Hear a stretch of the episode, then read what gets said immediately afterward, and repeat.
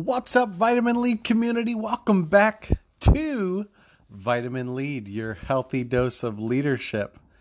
Oh, I hope you had a great fourth of July weekend. For those of you that celebrated here in the United States, I hope you set off lots of fireworks and had barbecues and all that fun stuff. For me, my family and I, we got the privilege of going up to New Hampshire to celebrate my mother-in-law's seventieth birthday. It was an exciting time being with family.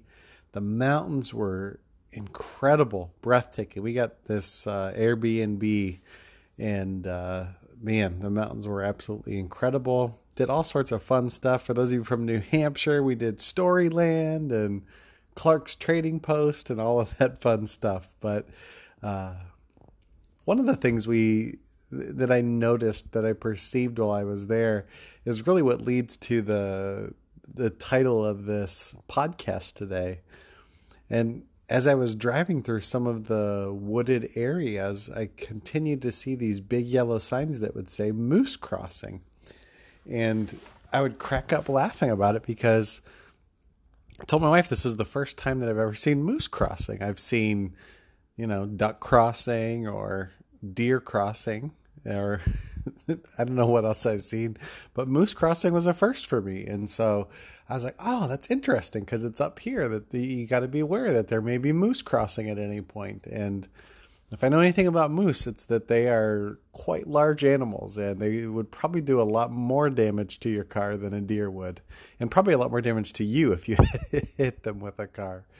Um, but so when you're in New Hampshire, when you're in Maine, when you're in those different parts, when you're in Canada, moose crossing's a real thing, right? It's it's part of the the context of where you're at there.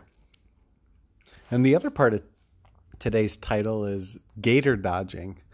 Uh, a good friend of mine, uh, his parents were part of the relief effort for Hurricane Katrina, and they were there very nearly after it happened.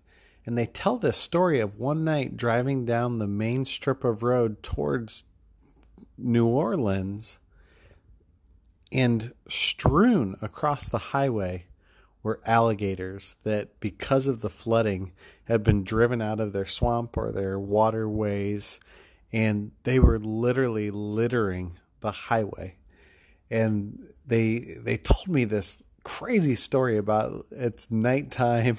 I mean, this is the stuff that nightmares are made of, but it's nighttime and they're driving down this highway and they're having to swerve back and forth with their headlights on as they just continue to see alligators there. At times swiping at, if they, I mean, if the alligator swiped at a tire, they would have been stuck in the middle of a bunch of alligators on this main road from Slidell down to New Orleans, Louisiana.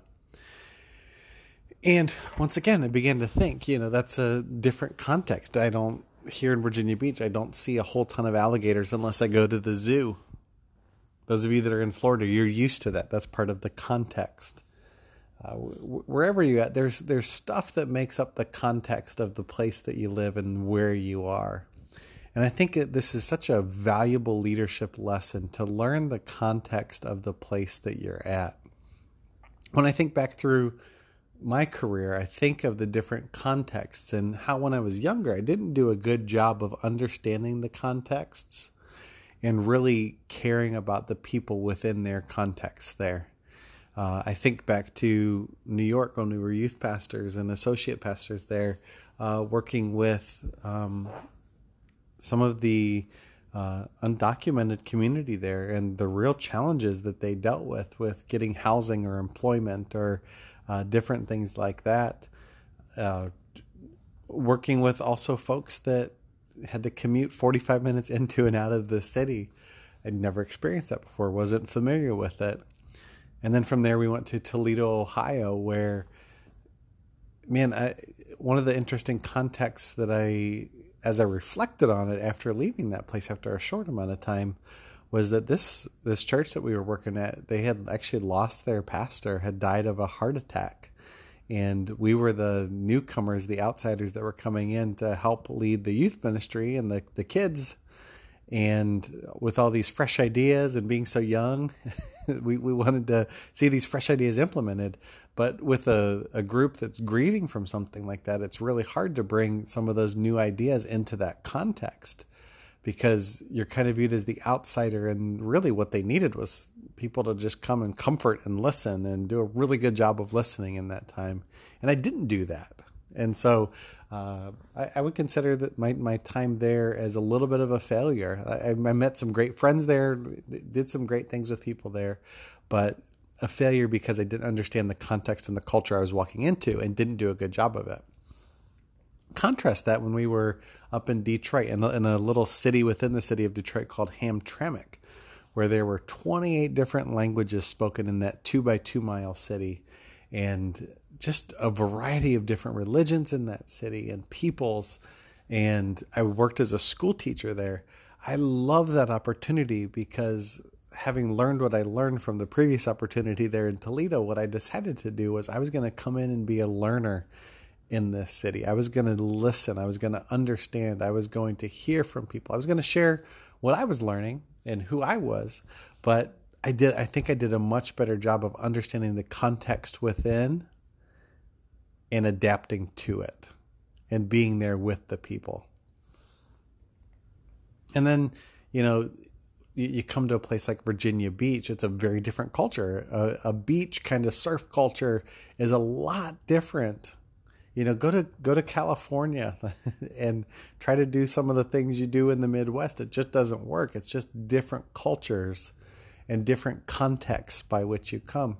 You think of different companies, you know, the, the things that they do in Microsoft are probably much different than the things that they do at Google or Facebook or something like that.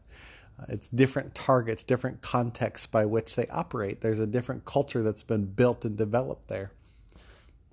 I heard an interview recently with Kevin Hart where he was talking to Tony Robbins, and one of the things Tony Robbins said is he, they were talking a little bit about some of the issues that Kevin Hart's had with social media.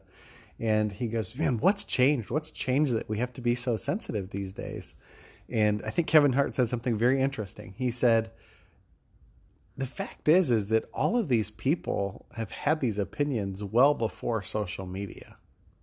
These opinions have existed, but social media has given a voice to the people in these contexts. And the great thing about, he, he said, the great thing about social media is you can have an opinion, uh, but what matters is, can people get on board with your opinion? You might have a crazy opinion that nobody's going to get on board with. But the, the fact is that social media is the great leveling field, that as you are a part of that, that there's there's a chance that that thing that you're saying would really resonate with that group. And so, I mean, you're talking context, you're talking about the culture with which we're in, that everybody gets an opportunity to an opinion. But the fact is, is which one's going to resonate? Which one do people see and go, that makes a lot of sense here? In the culture that we're in, understanding the context is an incredible skill that every leader must develop.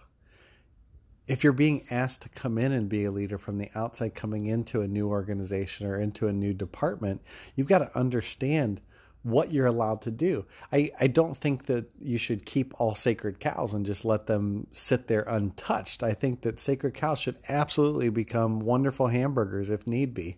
But you got to understand in your context and in your culture what kind of backup you have from the leadership that's there currently. What are they going to allow you to do with those sorts of things? Uh, but understanding your context is such an important thing, because the culture that you're in will determine how you approach the things that you do with the people that you lead. So whether you're moose crossing, gator dodging, walking into a season of grief with people like I did in Toledo, or whatever you're doing, whatever your context you're in, let's be wise people who understand the context, who understand the culture, and who act accordingly and appropriately as a result of that. Hey, I hope this has been a, a, a helpful insight to you tonight. I hope that whenever you're listening to this, that you're able to apply it to the context and the culture you're in, and that you walk into it with open eyes. Thank you for listening to Vitamin Lead, your healthy dose of leadership. I have been your host, T J Reed, and I look forward to talking to you real soon.